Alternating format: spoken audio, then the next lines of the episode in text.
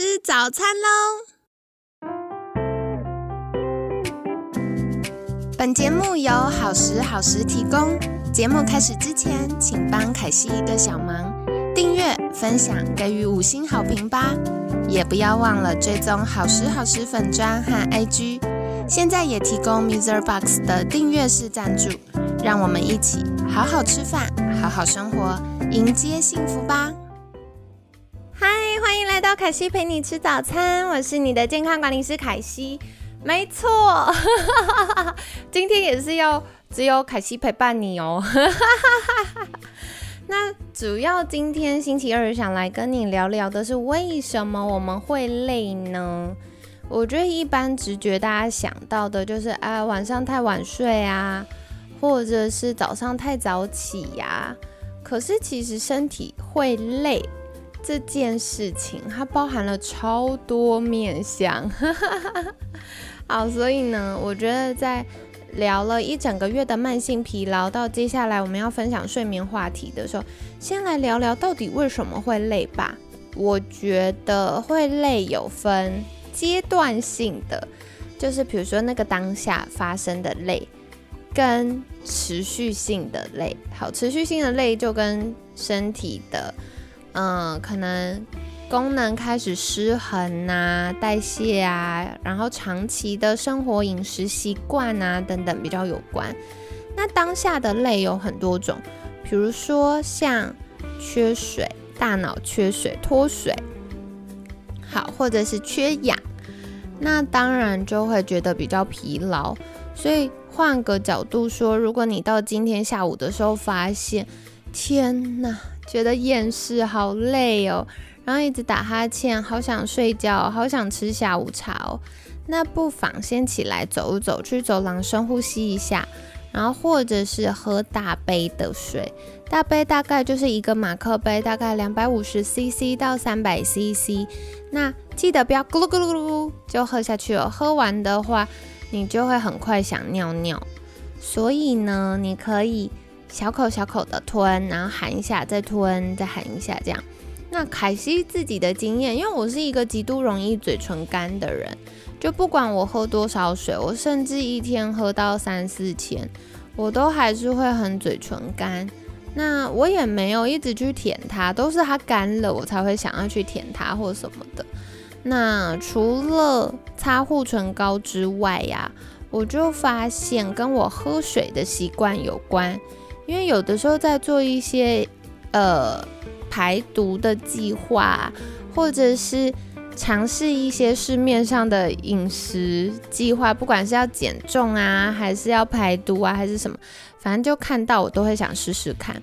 然后呢，我就发现哦，有一些会规定你一天要喝很多水。可是我们一般人又很忙嘛，没有办法一直喝水的时候，就是一有空就要喝很多水。所以我就发现，哦，如果我喝水喝太快，我就会一直想尿尿，一直想尿尿。可是我的嘴唇也越来越干。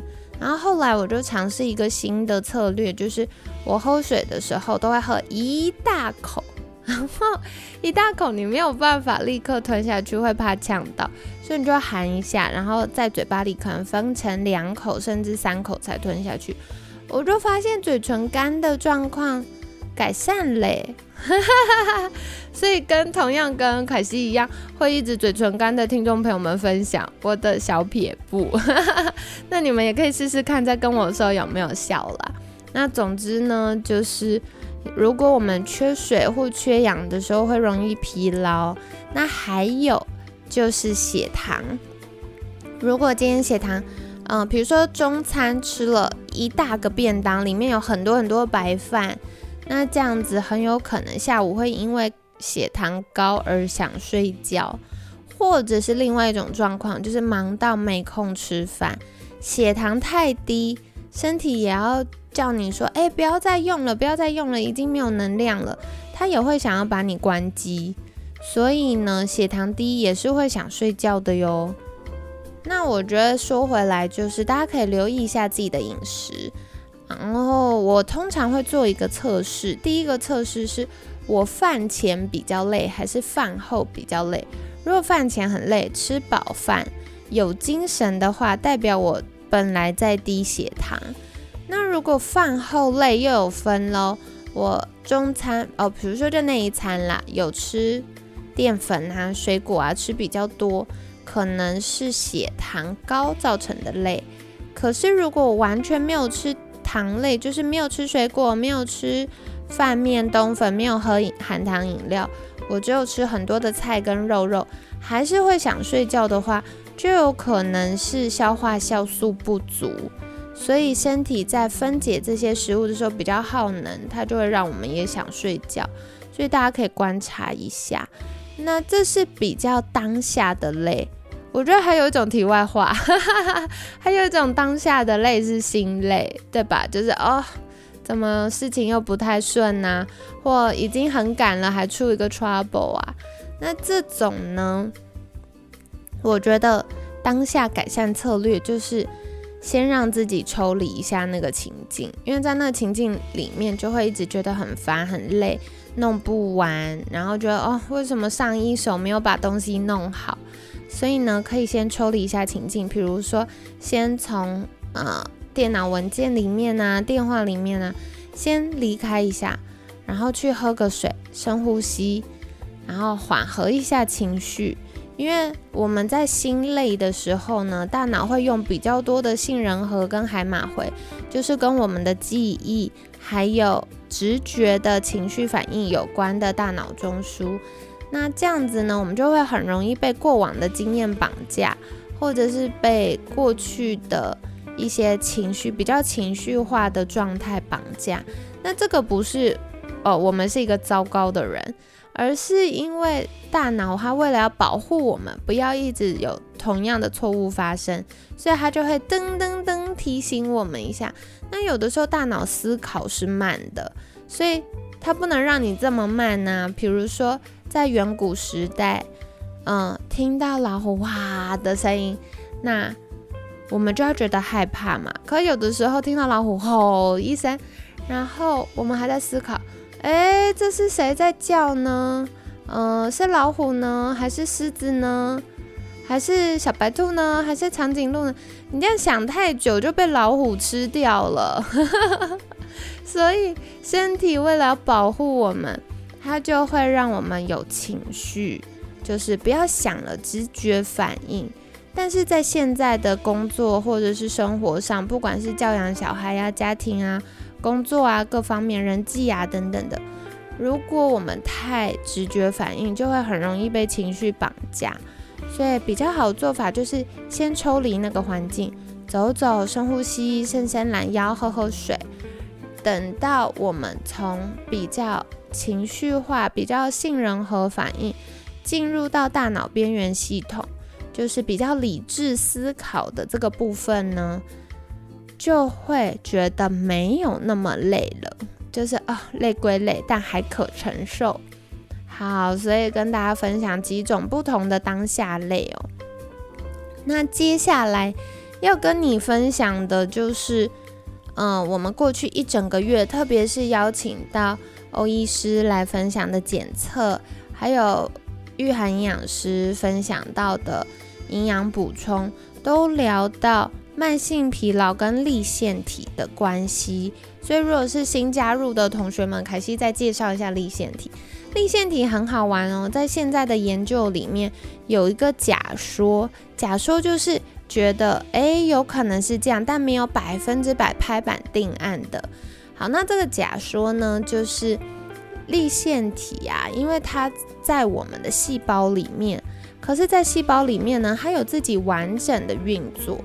好，所以在呃一个假说，它就是说立腺体呢，它不是我们身体或细胞里本来就有的东西哟，它是一个细菌，细菌然后入侵到我们的细胞里面，然后久而久之，它就哎就住下来了，所以把它一些不需要的东西都丢掉，然后维持了这个功能。所以换句话说呢，就是。立腺体它也有它自己的像膜这样的东西，然后葡萄糖进到细胞里之后，立腺体要拿去用。那立腺体呢，它也会转换能量再变成我们身体可以用或细胞可以用的能量。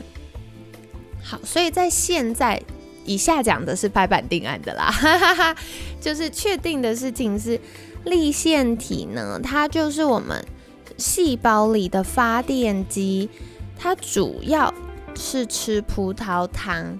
那葡萄糖进到立腺体里面之后，它会产生小电池 ATP，所以在国中或者高中的自然课、生物课里面就会讲到是 ATP，它就会变成细胞的能量。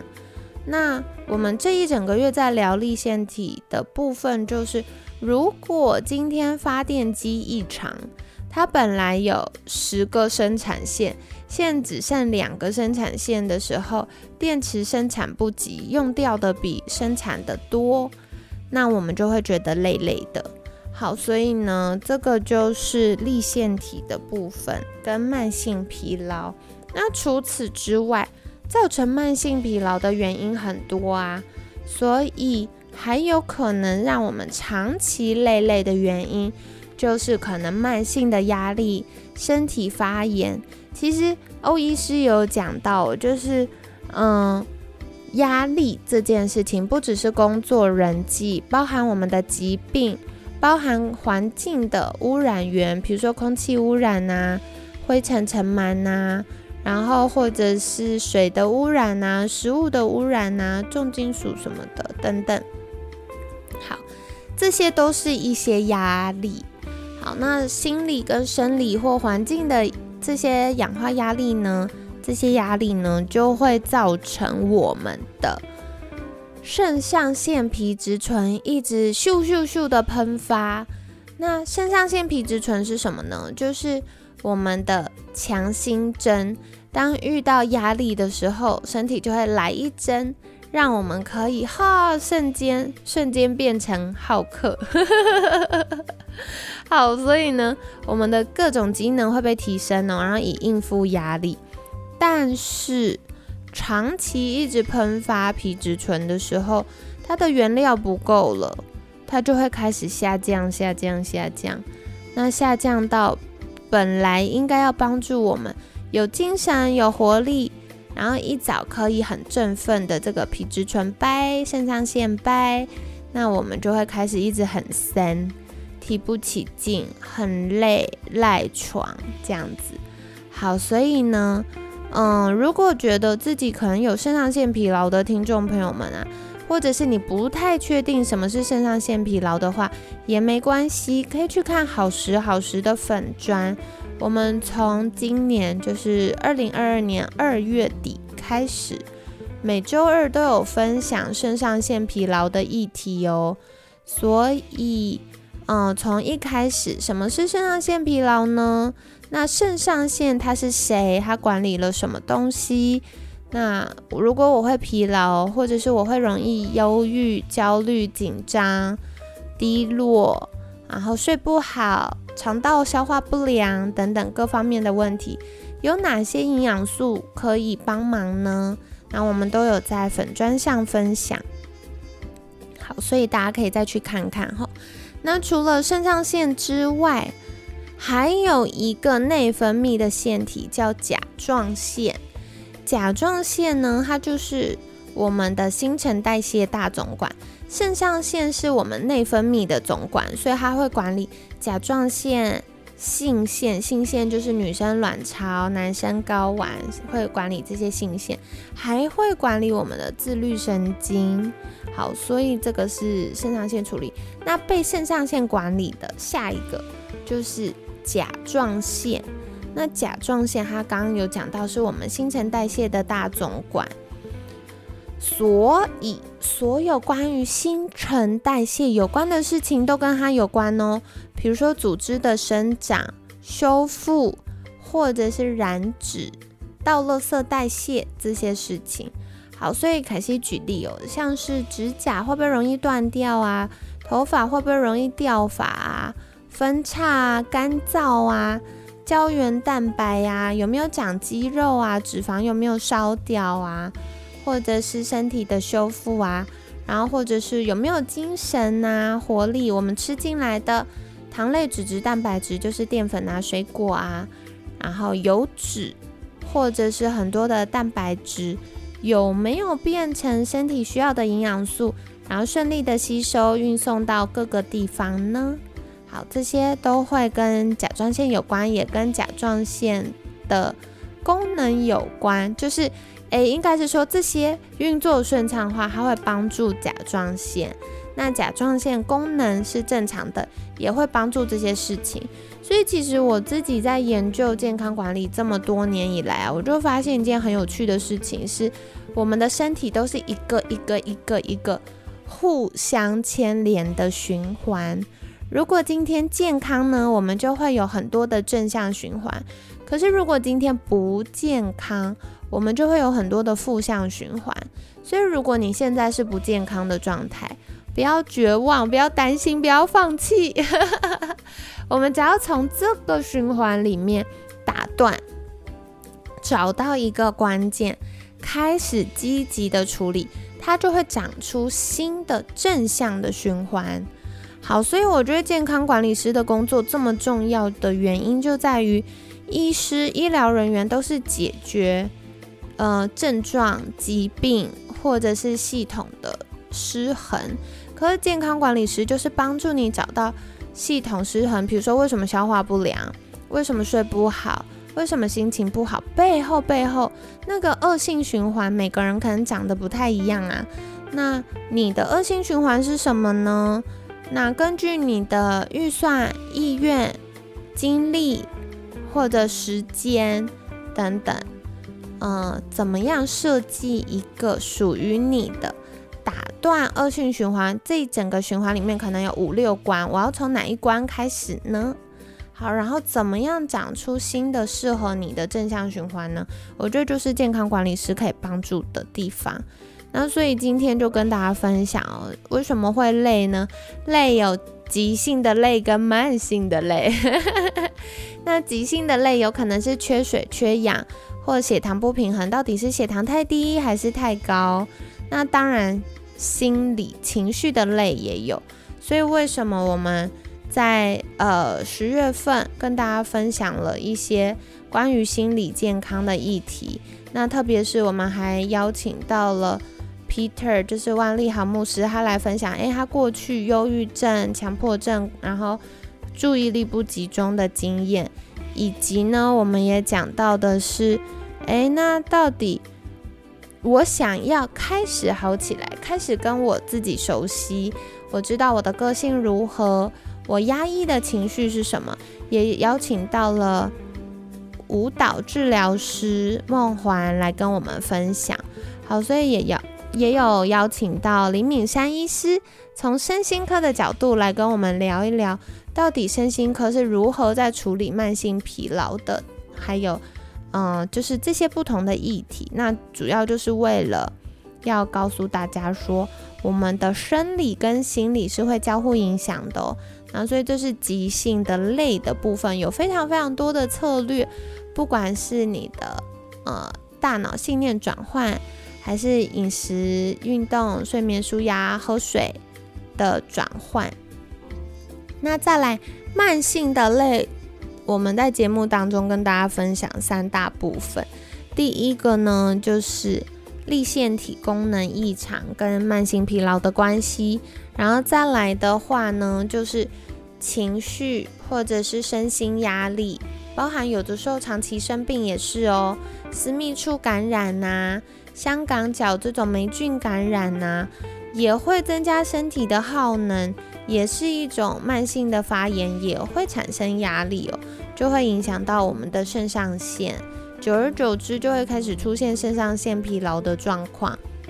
那再来就是代谢下降，因为你的那个能量不够啊，甲状腺就会开始通知大家说，诶，大家现在要节约使用哦，要节能哦。那这样子呢，就会开始觉得很低落、森森的。所以接下来星期三、星期四就要来详细讲一讲，到底是发生了什么事呢？那可以怎么样改善呢？就尽情锁定喽。那一样在题外话分享，就我们还是有健康管理师证照班，或者是你自己跟同事们、家人朋友们有健康管理的需求，或者是想要安排健康管理讲座，也欢迎在私讯联系凯西，那我就会告诉你说，哎，那建议我们怎么安排会是最经济也最有效的做法。好的，那今天就跟你聊到这里啦，希望你喜欢今天的节目哦。也感谢你今天的收听，每天十分钟，健康好轻松。凯西陪你吃早餐，我们下次见，拜拜。